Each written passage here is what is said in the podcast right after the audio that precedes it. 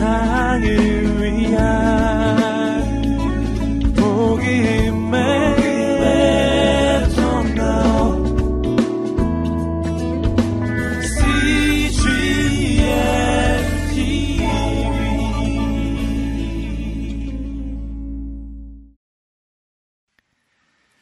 아, 오늘 본문의 이야기는 우리가 잘 아는 사케오 이야기입니다. 아, 설교의 제목은 여리고 스트릿의 기적 입니다. 아, 크게 이제 두 부분으로 나눠서 보기를 원하는데요. 첫 번째는 여리고의 세리장 사케오입니다. 오늘 본문의 1절 말씀을 보면 예수께서 여리고에 들어가 거리를 지나가고 계셨다. 여리고는 팔레스타인에서 가장 비옥한 지역이고 기후가 온화하고 샘이 많기 때문에 거주지, 거주지로서는 가장 적합한 어, 지역입니다. 그래서 헤롯 대왕도 자신의 겨울 왕궁을 이곳에 세울 정도였죠. 예수님께서 여리고 중앙대로를 지나가고 계시는데 여러분 장면을 상상해 보시면 한가운데 박석이 깔려 있는 굉장히 화려하고 멋진 도시입니다. 가로수는 아마 대추야자 나무가 쭉 늘어서 있는 그런 곳일 것입니다.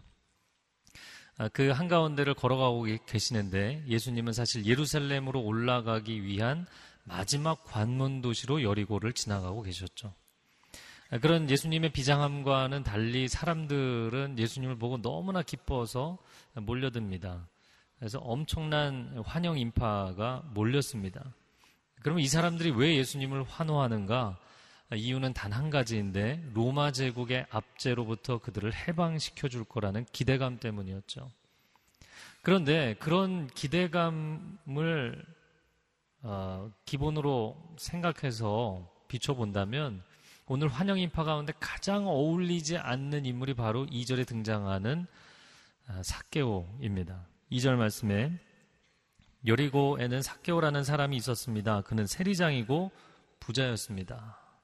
그가 왜 어울리지 않는 사람인가? 로마 제국의 앞잡이 역할을 하는 사람이었기 때문이죠. 단순한 세리도 아니고 세리장이었어요. 게다가 여리고는 어, 무역 도시이고 활발하게 무역과 유통이 일어나는 어, 곳입니다. 아, 또한 이곳은 고대로부터 아주 유명한 향료 생산지이기도 하고 아, 화려하고 세속적인 이 부자 도시에 로마 제국에서 세운 세무서의 장이었다고요. 사실 이 사람은 부를 상당히 많이 축적, 축적을 한 사람이었던 것이죠. 그래서 저는 본문을 읽으면서 늘 참이 아, 토를 왜 달았을까 이런 생각이 드는 게 세리장이고 부자였다. 뒷말은 필요가 없는 거예요, 사실. 세리장이면 뒤에 부자는 그냥 따라오는 개념이거든요. 그런데 친절하게 본문이 부자이기도 했다라고 얘기했다는 거예요. 아, 본문에서 이렇게 설명을 해준 것은 긍정적인 뉘앙스가 아니라 사실은 부정적인 뉘앙스인 거죠. 그는 부정직한 방법으로 부를 축적한 사람이다. 라는 뉘앙스로 이야기를 하는 것이죠. 당시의 세리를 어떻게 불렀냐면 면허증을 발부받은 강도다. 공식 도둑. 뭐 이런 거죠. 예, 그 정도로 세리를 생각했습니다. 창기와 죄인들의 같은 부류로 여겨졌던 사람. 이 어울리지 않는 사람이 환영 인파 가운데 나타나서 이상한 관심을 보입니다. 그것이 3절의 말씀이죠. 사케오는 예수께서 어떤 분인지 보려고 했으나 많은 사람들 때문에 볼 수가 없었습니다. 그는 키가 작았기 때문입니다. 예수님을 보고 싶다는 생각을 했어요. 전 참 이상한 게 평생을 돈에 미쳐서 살던 사람이 왜 갑자기 어느 한 날 영적인 관심사를 갖게 됐냐는 것이죠. 아, 이유는 아직 명확하지 않지만 분명한 한 가지는 그는 간절히 예수님을 보고 싶었어요. 도대체 왜 그가 예수님을 보고 싶었을까? 한 번도 만나본 적이 없는 예수님을. 사람들이 주변에서 이야기했겠죠. 예수님을 만난 사람들이 어떻게 변했는지. 예수님을 만나서 병이 고쳐지지 않은 병자가 없다. 그리고 귀신 들린 사람은 다 자유함을 얻게 되고 죽은 사람마저 살아나고 그분을 만나서 변하지 않은 인생이 없다. 도대체 그분이 누구이신가? 그분을 직접 대면하고 싶었어요. 그러나 그에게 단 한 가지 단점이 있는데 키가 작다는 것이었죠. 그래서 까치발을 하고서도 예수님 보이지 않았어요. 주석에는 그가 한 150도 안 됐을 것이다. 이렇게 주석을 달아놨더라고요. 키가 매우 작은 사람입니다. 그러나 사람들 사이에 틈바구니로 들어가서 키가 작기 때문에 해집고 들어가긴 더 좋을 수 있잖아요. 그러나 그는 세리장입니다. 모두가 혐오하는 사람들 틈에 끼를 자신이 없는 것이죠. 사람들이 그를 알아보는 순간 그를 멸시하고 밀쳐내겠죠. 그때 좋은 생각이 났어요. 그것이 사절입니다. 그는 예수를 잘 보기 위해 먼저 달려가 뽕나무 위로 올라갔습니다. 예수께서 그 길로 지나가실 것이기 때문이었습니다. 예수님과 군중들이 가는 경로를 앞질러 가서 달려가서 뽕나무 위로 올라갔다. 근데 이 뽕나무는 가지가 많고 낮게 들이워 있기 때문에 올라가기도 쉽고 그리고 나무가 튼튼하기 때문에 떨어질 위험도 없는 나무였어요. 저는 이 장면을 상상을 할 때마다 참 이렇게, 이렇게 재미있다는 생각이 들어요. 세무, 세무서장, 이 사람이 세리장이니까 나이가 적어도 한 4, 50대 이상 되지 않았겠는가 생각이 됩니다. 고속 승진을 했어도 뭐 40대, 아, 한 5, 60대 되지 않겠는가 생각이 되는데 이 사람이 키는 매우 단신해, 다리도 짧고 저는 상상해보니까 배도 좀 나왔을 것 같고 이 사람이 당시에 최고급 양복을 입지 않았겠어요? 자주색 화려한 옷을 탁 입고서 동네 아이들이나 올라갈 법한 나무를 기어 올라가기 시작한 거예요. 네, 저 혼자 웃고 있네요. 뭐, 전 너무 재밌어요, 이 장면이. 근데, 어, 만약에 오늘날 같은 경우도 양복을 입고 만약에 기어 올라간다면 뭐 와이셔츠가 삐져나오고 막 우스운 꼴이 되, 지 않겠어요? 그럼 도대체 이 사람이 왜 이런 우스꽝스러운 짓을 하고 있는가? 단 한 가지 때문이죠. 예수님을 보고 싶다는 그 한 가지 마음 때문이었어요. 이제 예수님이 곧 이 길로 지나가실 곳이기 때문에 자 나무에 올라가서 자리를 잡았습니다. 저 멀리서 예수님이 오고 계세요. 사람들에게 둘러싸여 계시지만 위에 서 있기 때문에 나무 위에 있기 때문에 너무나 잘 보이는 거예요. 그는 뽕나무 나무 가지들을 해치고서 그 가지 사이로 예수님을 보고 있었어요. 어, 그런데 점점, 점점, 점점 더 가까이 다가오는데 나만 예수님을 바라보고 있는 것이 아니라 예수님도 나를 바라보고 계신 거예요. 제가 사개오가 돼서 그 뽕나무 위에 올라가 보니까 예수님 나를 보고 계세요. 그 수많은 사람들을 바라보고 계신 게 아니라 그들과 대화를 하시면서도 나를 보고 계신 거예요. 어, 나 혼자 착각이 아닌가 눈을 비비고, 비비고 다시 봅니다. 예수님이 여전히 나를 보고 계세요. 내 속마음을 다 알고 내 눈물과 내 인생의 과거의 모든 이야기를 다 알고 계시는 그 눈빛으로 나를 보고 계시는 거예요. 어, 아니나 다를까 그러더니 점점 점점 가까이 오시더니 내가 올라가 있는 뽕나무 아래까지 와서 서신 거예요. 그럼 그 수많은 인파가 수천 명이나 되는 인파가 이 뽕나무 주변에 둘러선 것이죠. 이 사람만 이제 한가운데 매달려 있고 네, 여전히 저 혼자 즐거워하네요. 굉장히 그 부끄러운 상황입니다. 세무서장이 양복 입고 거기 올라가 기어 올라가 있으니까 아, 그런 상황입니다. 아이들은 손가락질을 하면서 킬킬거리며 웃었겠죠. 그리고 어른들은 다 수군거리기 시작합니다. 그때입니다. 5절 말씀에 예수께서 그곳에 이르셨을 때 위를 올려다보면 사케오에게 말씀하셨습니다. 사케오야 어서 내려오너라. 내가 오늘 내 집에서 묵어야 하겠다. 예수님이 말씀하세요. 사케오야 아니, 어떻게 내 이름을 아셨지? 어떻게 내 이름을? 그냥 그 이름을 부르시는 그 장면에서 그냥 그의 마음이 사실은 녹는 것이죠. 근데 그 다음 말씀이 어서 내려와라. 아니, 사람들이 시선이 예수님께로 집중돼 있을 때는 뭐 아무도 안 쳐다보니까 올라가는데 문제가 없었는데 이 수천 명의 사람들이 다 지켜보는데 어서 내려오라는 거예요. 아, 주님, 도대체 이 사람들 앞에서 나한테 무슨 얘기를 하시려고?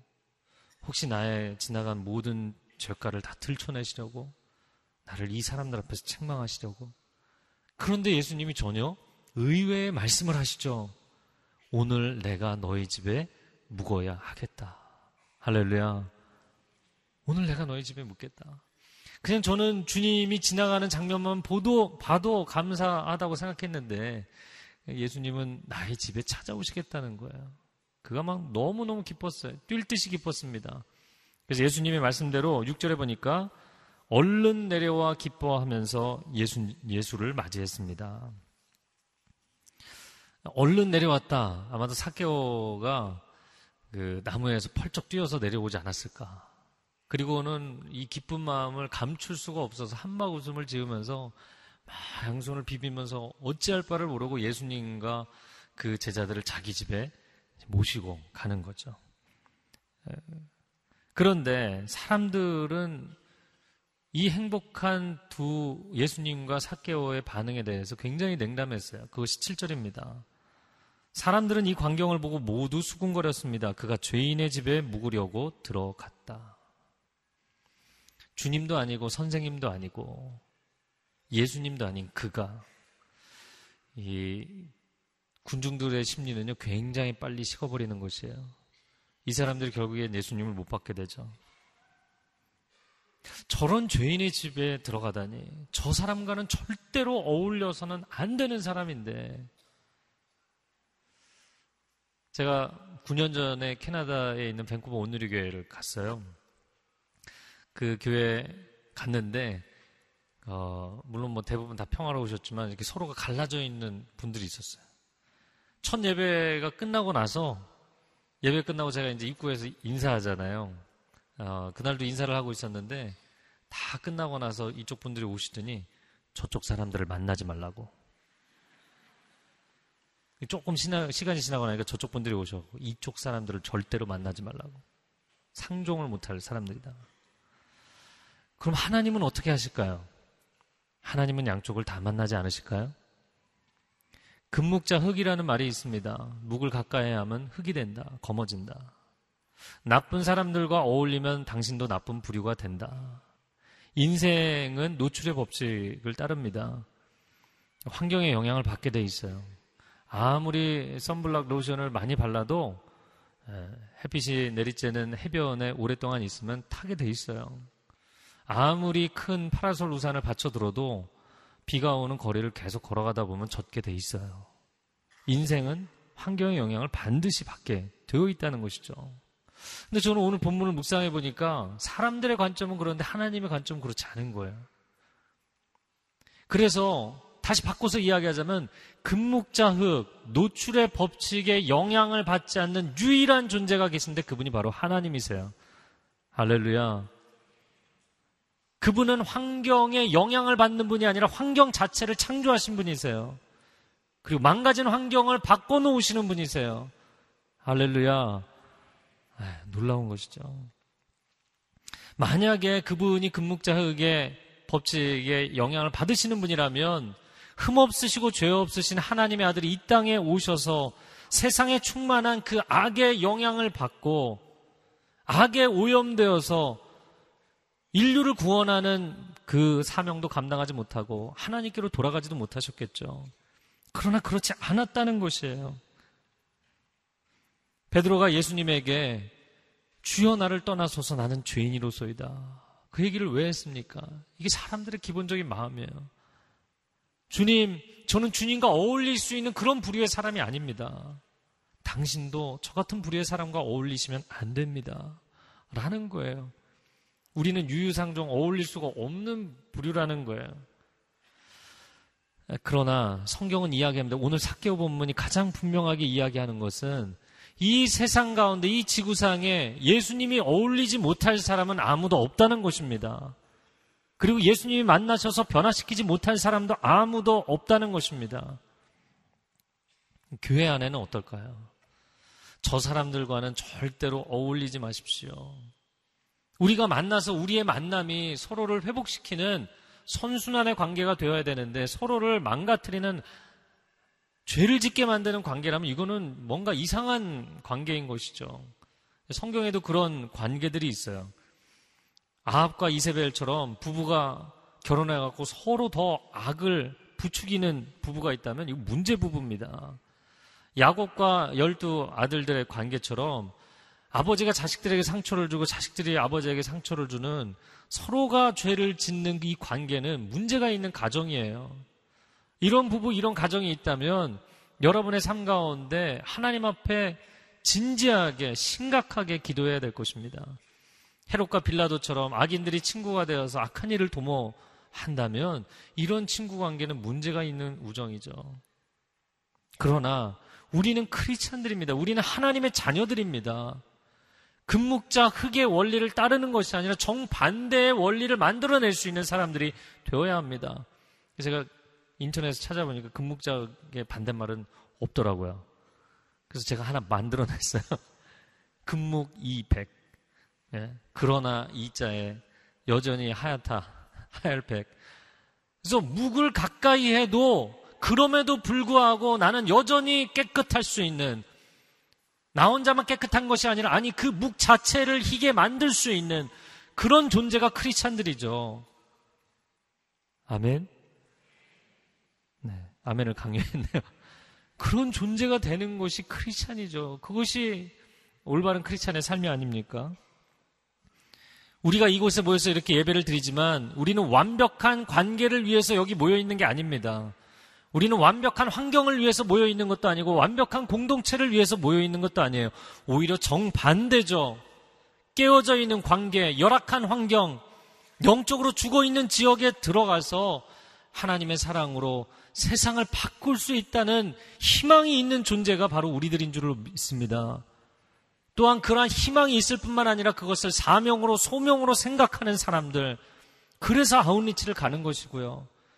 그래서 내 가정이 깨어져 있을지라도 내가 다니는 직장에 문제가 많을지라도 이 세상이 너무나 악이 충만할지라도 오늘도 그리스도의 복음을 가지고 하나님의 사랑을 가지고 세상 한복판으로 자신있게 나아갈 수 있는 사람들 그들이 바로 크리스찬들인 것이죠. 그래서 우리가 삶의 현장에서 가정이나 직장이나 학교나 이 세상 한가운데서 내가 누구와 어울리느냐가 내가 누구이냐를 설명해 주는 것이 아니라 내가 누구의 인생을 변화시키고 있느냐가 내가 누구인가를 설명해 주는 것이에요. 그것이 크리스찬의 삶인 것이죠. 내가 어울리는 사람이 내가 누구인가를 디파인, 정의해 주는 것이라면 그것은 세상 사람들의 논리예요. 저는 사케오를 손가락질하고 사케오와 어울리는 예수님마저 문제가 있다고 생각하는 이 사람들을 보면서 그 누구도 사케오에게 손가락질을 할 수 없다고 생각해요. 마치 가늠하다 현장에서 잡힌 여인에게 돌을 들었던 사람들이 돌을 들 자격이 없었던 것처럼 우리는 어떨까요? 우리는 사케오를 보면서 아 심각한 죄인 사케오만 그럴까요? 어, 제가 이 사케오 본문을 묵상할 때 꼭 떠오르는 광고가 하나 있어요. CF 광고가 있는데 어, 찾아보니까 꽤 오래된 광고더라고요. 2002년도 광고인데 13년쯤 됐는데도 여전히 기억에 생생합니다. 아마 여러분도 아실 거예요. 그 광고는 뭐냐면 부자 되세요라는 광고였어요. 부자 되세요. 아마 이 광고 다 기억하실 거예요. 연초에 1월, 2월, 3월 동안 나왔던 광고예요. 사람들의 뇌리 얼마나 강하게 박혔는지 그 해에 사람들이 새해 인사를 이걸로 했어요. 새해 복 많이 받으세요가 아니라 새해는 부자 되세요. 부자. 모두가 이 말을 너무나 좋아하는 거예요. 왜 내가 부자가 되고 싶으니까. 그런 한국 사회를 보면 어떤가요? 모두가 부자가 되고 싶지만 특별히 부자를 미워하는 사회가 한국 사회예요. 그렇지 않나요? 한국 사회는 좀 심각해요. 저 사람은 분명히 잘못된 방법으로 했을 거야. 저 사람은 분명히 부정축제를 했을 거야. 그러면 이것이 돈 문제만 연관이 있는가 제가 묵상을 좀 더 해봤더니 모든 다른 영역에도 해당이 되는 것 같아요. 예, 모든 자매님들은 아름다워지고 싶어요. 제가 오늘도 그 교육자실에 있으면서 휴가들도 갔다 오고 그러잖아요. 그러니까 어떤 목사님이 간사님에게 어, 휴가 갔다 오더니 더 예뻐졌네 그러는 거예요. 일주일 만에 얼마나 더 예뻐질까? 서로에게 최고의 블레싱인 거예요. 최고의 블레싱. 네, 남자들은 그렇게 얘기하지 않거든요. 뭐, 어, 일주일 휴가 갔다 오더니 멋있어졌네. 이런 거 얘기 안 하거든요.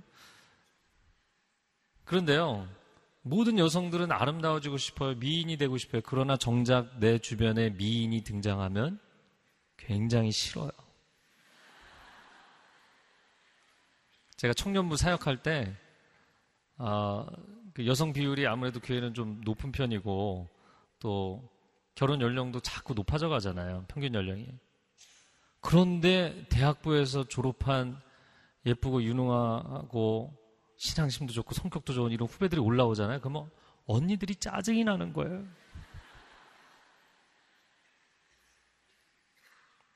어린아이들은 어떨까요? 어린아이들은 자기가 갖고 놀고 싶은 장난감이 있는데 그 장난감을 가지고 있는 아이가 나타나면 서로 친하게 지내고 같이 놀면 되잖아요. 미워합니다. 증오합니다. 막 뺏고 싸우고 난리가 납니다. 저는 사개오를 손가락질하는 예수님까지 매도해버리는 이 사람들이 80% 이상 여리 고성 사람들일 것이라 생각합니다. 이 세속적인 화려한 도시, 무역 도시에서 과연 돈을 깨끗하게 번 사람이 몇이나 될까요? 쟤는 나보다 더 심하게 했을 거야. 다 그 수준이지 똑같은 사람들이에요. 사개오가 특별히 유별난 사람일까요? 사실은 우리 자신인 것이죠. 8절 말씀에 사개오는 서서 죽게 말했습니다. 주여 보십시오. 제 소유물의 반을 떼어 가난한 사람들에게 주겠습니다. 누군가를 속여 얻은 것이 있다면 네 배로 갚아주겠습니다. 사개오가 이 8절 말씀은 그 장면이 바뀐 것 같아요. scene number 2. scene number 1은 길가였지만 scene number 2는 삭개오의 집입니다. 오늘 이 집에 구원이 임했다. 집에 왔어요. 저녁 만찬이 끝나고 나서 이 얘기를 하지 않았을까 상상을 해봅니다. 근데 그가 이렇게 얘기합니다. 주님 제 소유의 절반을 떼어서 빈민구제 하겠습니다. 근데 혹자는 이렇게 반문할지 모릅니다. 왜 절반이냐 전부가 아니고 나머지 절반으로도 당신은 떵떵거리며 살 수 있으니까? 아니요. 제가 본 사람들을 보면 부자는 돈이 많아서 돈을 펑펑 써서가 아니라 돈을 아끼기 때문에 부자거든요. 남의 돈이라고 쉽게 생각하시면 안 돼요. 네. 저 혼자만 즐거워하네요. 그래서 왜 절반이냐? 아니요. 절반은 어마어마한 결단을 내린 겁니다. 그럼 그 나머지 절반으로 뭐 할 건데? 그 나머지 절반으로 두 번째 코멘트를 합니다. 누군가를 속여 얻은 것이 있다면 네 배로 갚아주겠습니다. 원어상으로는 누구, 누구이든 간에 무엇이든 간에 이렇게 돼 있어요. 두 가지를 다 걸었어요. 누구든지, 무엇이든지. 내가 속여서 취한 것이 있다면 네 배나 갚겠습니다.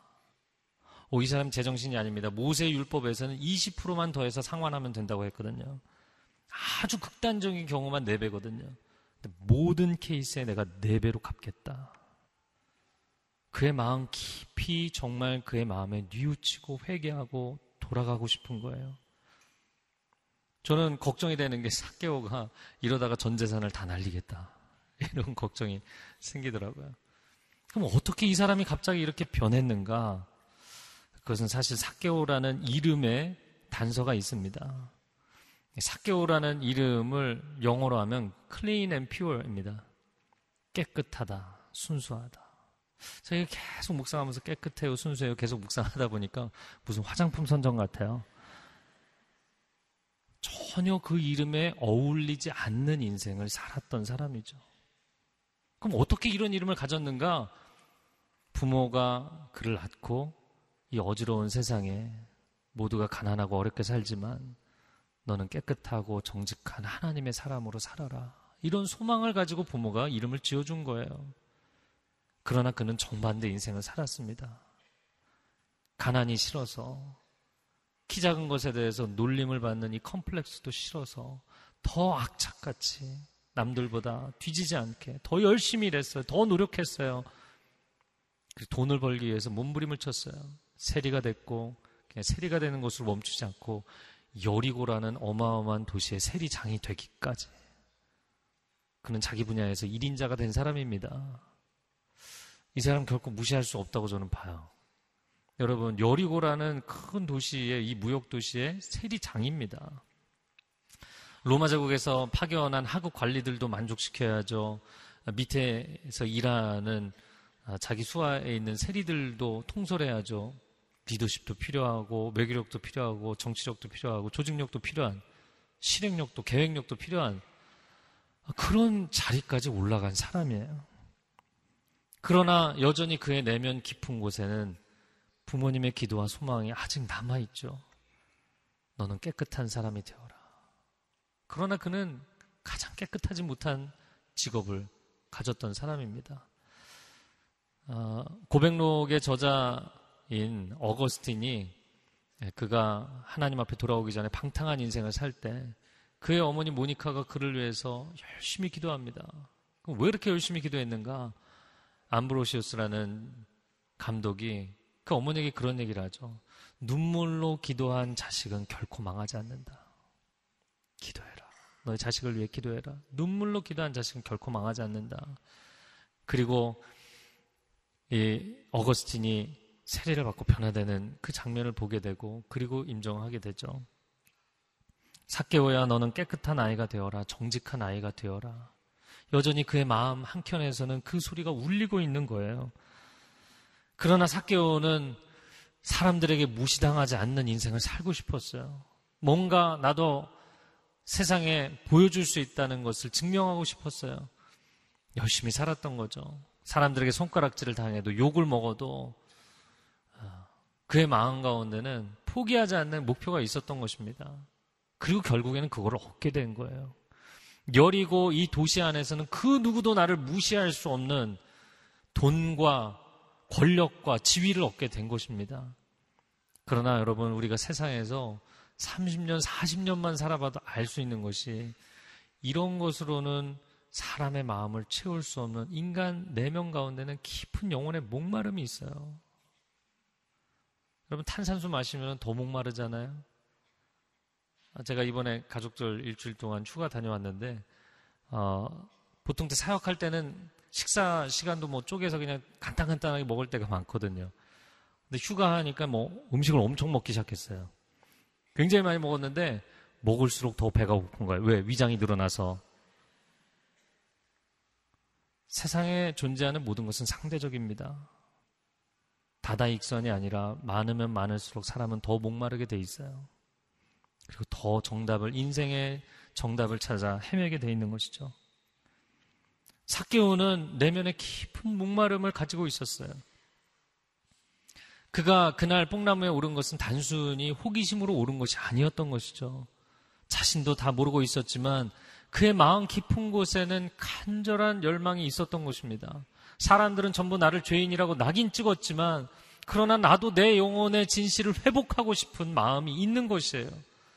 제가 수많은 사람들 상담하고 만나보면 정말, 정말 이 사람은 그냥 그대로 인생을 살고 싶겠다 싶은 사람들도요, 아무리 밑바닥 인생을 살아도 내 인생이 온전한 인생으로 회복되고 싶은 소망을 가지지 않은 사람이 없어요. 다 누구나 그 마음을 가지고 있는 것입니다. 사개오인들 왜 그런 마음이 없겠습니까? 그런데 스스로도 포기해버린 그 마음의 소망, 스스로도 끌어올리지 못한 그 마음의 소망을 예수님이 알아보신 겁니다. 본문의 말씀 가운데 예수님이 오늘 내가 너희 집에 유하여야 하겠다 이렇게 말씀하셨잖아요. 근데 그 말씀이 내가 오늘 너희 집에 가서 유하는 것이 마땅하다. 반드시 그렇게 해야 된다라는 의미예요. 그렇다면 그 여리고 스트릿에 나와 있는 그날의 그 수천 명의 사람 가운데 가장 예수님을 사모하고 가장 예수님을 필요로 했던 사람은 사교였던 것이죠. 아니, 그 많은 사람 중에 누가 그를 알아보겠습니까? 누가 그의 마음을 알아보겠습니까? 예수님 아니면 알아볼 사람이 없는 것이죠. 예수님은 정확하게 알아보셨고, 그리고 그에게 다가가셨고, 그의 집에 유하신 거예요. 지금 예루살렘 올라가시면 이제 일주일 십자가 지고 끝입니다. 예수님은 그 마지막 남아있는 시간, 하루의 시간을 그에게 할애해서 하루 종일 그와 교제하고 대화를 나누시고 그를 위로해 주셨던 것입니다. 사실 저는 이 사개오를 보면서 가난하고 배고프던 시절 우리 부모님들이 또 우리들이 가졌던 소원 열심히 일해서 돈 벌어서 성공해서 남부럽지 않게 살고 싶은 마음 이것이 한국 사람들의 기본적인 정서 밑바닥에 다 깔려 있어요. 어떻게 보면 삭개오의 desire, 삭개오의 그 열정이 삭개오의 소원이 우리 안에도 있는 것입니다. 그러나 우리 가정과 우리 사회를 이제는 진단해 봐야 될 때가 되었다고 생각합니다. 우리가 가지고 있는 교육열, 아, 내 자녀가 정말 열심히 공부해서 좋은 대학 가서 좋은 직장, 좋은 직업을 가졌으면 좋겠다라는 그 한국 사람들의 강한 교육열이 하나님이 창조하신 세계를 알고 싶은 진리에 대한 열정인지 아니면 세속적인 성공 제일주의와 물질 만능주의와 연결되어 있는 것인지 크리스찬 부모들도 스스로를 진단해 봐야 될 것입니다. 또 한국 사람들 굉장히 근면 성실하잖아요.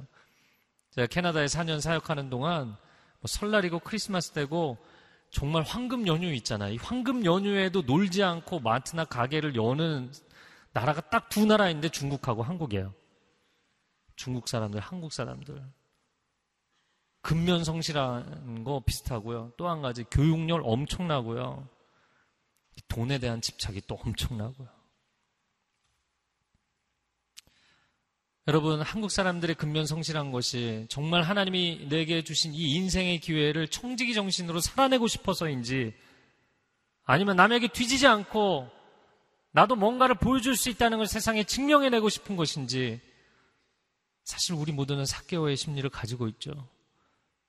그러나 태어난 자녀에게 너는 거룩한 하나님의 사람으로 살아라 라고 이야기하는 것이 아니라 너는 세상에서 뒤지지 말고 성공해야 된다 라고 몰아붙이고 있다면 사실은 우리는 사개오의 부모만도 못한 것입니다.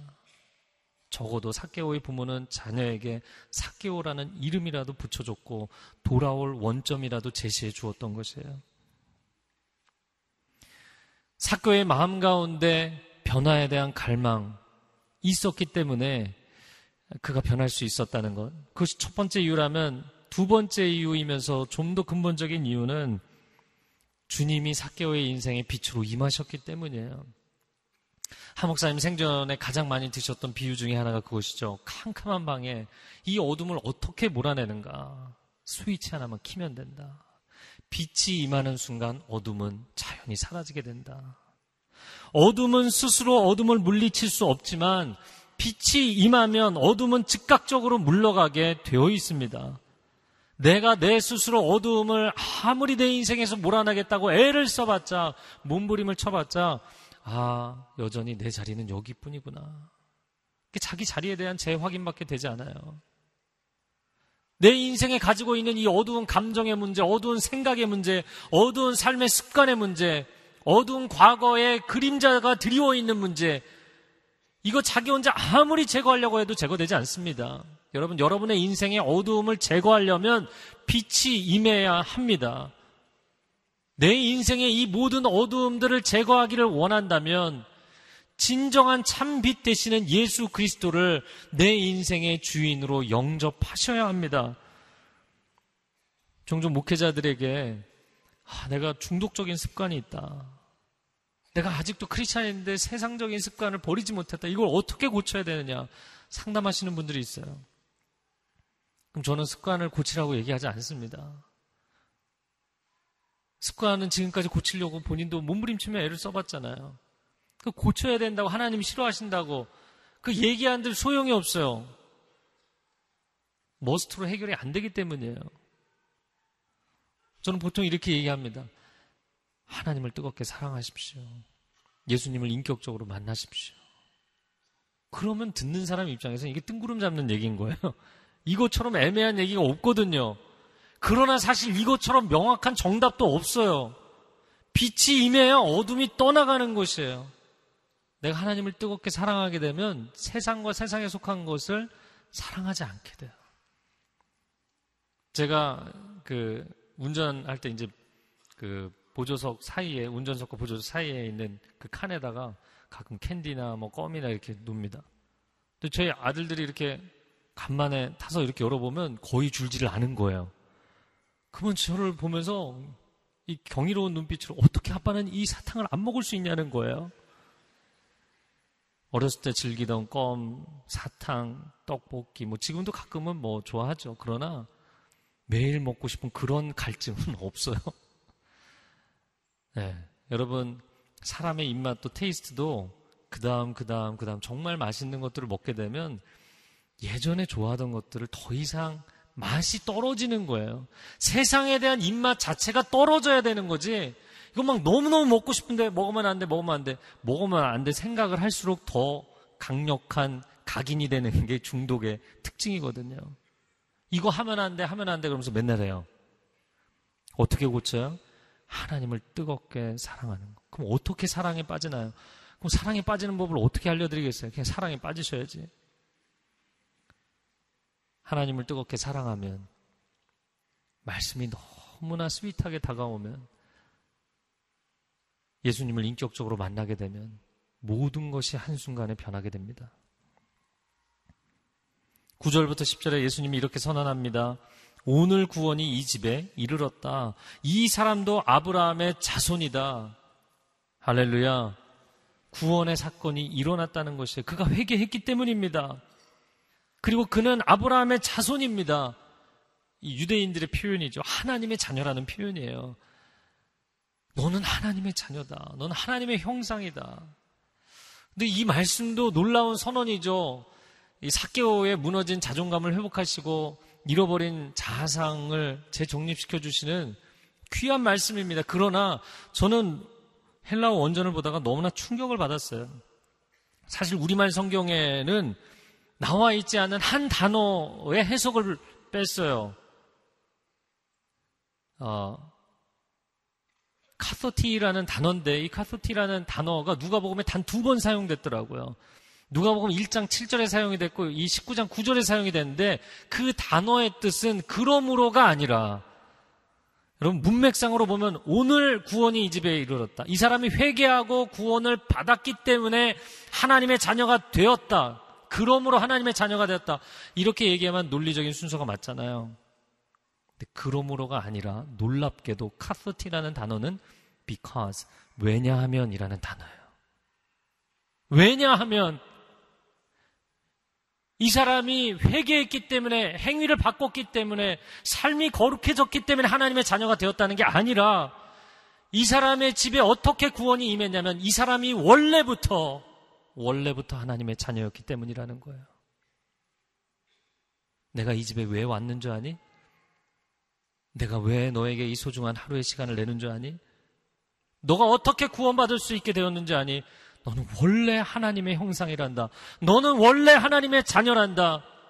너가 아무리 망가졌을지라도, 아무리 인생이 밑바닥일지라도, 아무리 이제는 회복할 가망성이 없을 만큼 하나님으로부터 멀어졌을지라도, 너는 원래부터 하나님의 형상이란다. 그래서 내가 잃어버린 내 자녀를 찾으러 온 것이다. 사개오를 찾아서 하나님의 자녀로 만든 것이 아니라 원래 하나님의 자녀인데 잃어버린 자를 되찾은 것 뿐이라는 거예요. 여러분, 사건, 사고 현장에 구조대원들이 가서 구조에 보고 나니까, 어, 사람이네. 이게 아니잖아요. 구조와 구원이라는 단어를 같은 개념으로 놓고 본다면 구원을 받았기 때문에 사람이 된 게 아닙니다. 사람이기 때문에 목숨을 걸 만큼, 목숨을 걸고 구조할 만큼 귀한 존재인 것이에요. 왜 하나님의 아들이 이 땅까지 오셨는가? 우리가 아무리 하나님과 멀어져서 지낼지라도 아무리 세상이 좋아서 떠났을지라도 나도 돈 벌어서 남부럽지 않게 근데 너무 지나치게 경쟁했어요. 선을 넘었어요. 하나님을 떠났어요. 집을 나가버렸어요. 그렇게 인생을 살았을지라도 너는 여전히 하나님의 형상이란다. 난 너를 포기할 수 없고 난 너를 사랑하며 난 너를 찾아올 것이며 너의 마음의 문이 열릴 때까지 문을 두드릴 것이며 너가 돌아오기를 기다린다. 말씀하시는 거예요. 할렐루야. 저는 오늘 이 말씀을 묵상하면서 어, 함께 나누고 싶은 찬양은 나를 지으신 주님입니다. 나를 지으신 주님. 내 안에 계셔. 처음부터 내 삶은 그의 손에 있었죠. 그분께 돌아와 보니까 사실은 처음부터 그분의 손 안에 있었던 것이에요. 내 이름 아시죠? 내 모든 생각도 내 흐르는 눈물 그가 닦아주셨죠. 제가 먼저 찬양하고 같이 또 찬양하겠습니다. 여러분 이 가사를 잘 묵상하면서 여러분의 고백을 하나님 앞에 드렸으면 좋겠습니다. 나를 지으신 주님 내 안에 계셔 처음부터 내 삶은 그의 손에 있었죠 내 이름 아시죠. 내 모든 생각도 내 흐르는 눈물 그가 닦아주셨죠. 함께 찬양합니다. 그는 내 아버지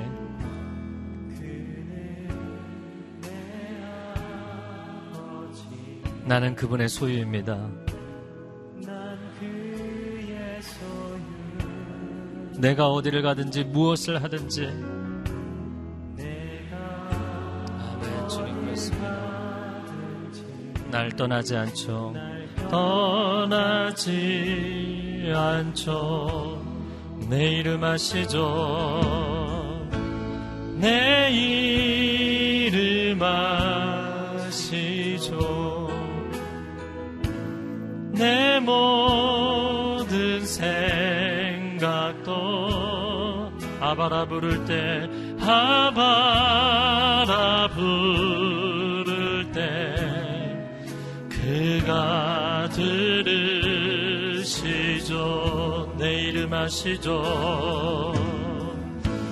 내 이름 아시죠? 내 모든 생각도 내 흐르는 눈물 그가 닦아주셨죠. 그가 그가 닦아주셨죠 그가 닦아주셔줘 우리 가슴에 두 손을 얹고 기도하겠습니다. 어, 하나님, 지난 한 주간, 지난 몇 달간, 나 스스로도 나 자신을 인정하기 힘들 만큼 무너져 있던 사람들이 있습니까? 나의 원점으로 돌아가고 싶지만 돌아갈 수 없을 만큼 스스로도 마음에 절망스러운 힘든 시간을 보냈던 사람들이 있다면 이 시간 4개월을 회복하신 것처럼 우리의 마음을 회복하여 주시옵소서. 아들아, 내 사랑하는 딸아, 다시 시작하자. 나는 너를 포기하지 않는다. 너가 아무리 무너져 있을지라도, 아무리 멀리 떠날지라도, 너는 원래부터 하나님의 형상이며 너는 하나님의 사랑받는 자녀이니 다시 시작하자. 돌아오라 말씀하십니다. 이 시간 우리가 함께 기도할 때 주님, 내가 오늘 주님께 반응하기를 원하고 오늘 주님을 내 인생의 집으로 모시기를 원합니다. 내 영혼의 집으로 모시기를 원합니다. 주님 임하여 주옵소서 함께 기도하겠습니다. 사랑하는 주님, 우리 가운데 임자하여 주옵소서. 마음이 사개오처럼 무너져 있고 절망해 있는 사람들을 열심히 살수록 내가 세상에서 최선을 다할수록 내가 최선을 다하고 노력하고 애를 쓸수록 하나님이 원하시는 방향과는 너무나 멀리 떨어지는 인생을 살아왔던 사람들을 주님 회복하여 주옵소서 주님 위로하여 주옵소서 주님 만나 주시옵소서. 이제는 주 앞에 돌아오기를 원합니다. 이제는 하나님의 자녀로서 살아가기를 원합니다. 원래부터 하나님의 영상으로 지음받은 존재입니다 내가 너를 사랑하며 내가 너를 포기하지 않는다 말씀하십니다. 주의 음성을 받아들이게 하시고 새롭게 시작하게 하여 주시옵소서. 주님의 은혜 안에 머무는 인생이 되게 하여 주옵소서. 사랑하는 주님, 왜 날 사랑하시는지, 그 수많은 사람들 중에 왜 사개오를 선택하셨는지, 아무도 가까이 가려고 하지 않고 스스로도 포기한 인생을 향해서 그그 마음 안에 있는 갈망이, 그 마음 안에 있는 사모함이 가장 소중하다고 인정해 주시는 주님. 너가 오늘 구원을 받은 것은 너가 원래부터 하나님의 자녀이기 때문이라고 선언해 주시는 주님. 주님이 너무나 좋습니다. 주님의 말씀을 묵상하는 것이 너무나 좋습니다. 세상과 세상에 속한 것에 사랑에 빠져서 세속적인 삶을 살아왔던 사람들 오늘 회복이 있게 하여 주옵소서. 사케오 그 이름을 회복하게 하여 주시옵소서. 하나님의 아름다운 자녀의 인생을 회복하게 하여 주옵소서. 승리하는 한 주간이 되기를 간절히 사모하며 예수 그리스도의 이름으로 기도합니다. 아멘.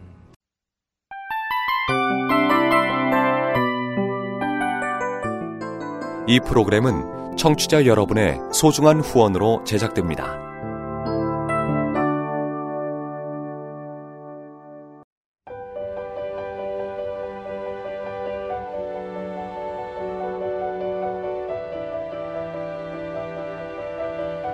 세상에는 수많은 교회들이 있지만 더 깊이 있는 말씀 강해를 찾기 위해 크기로만 교회를 선정하지 않습니다.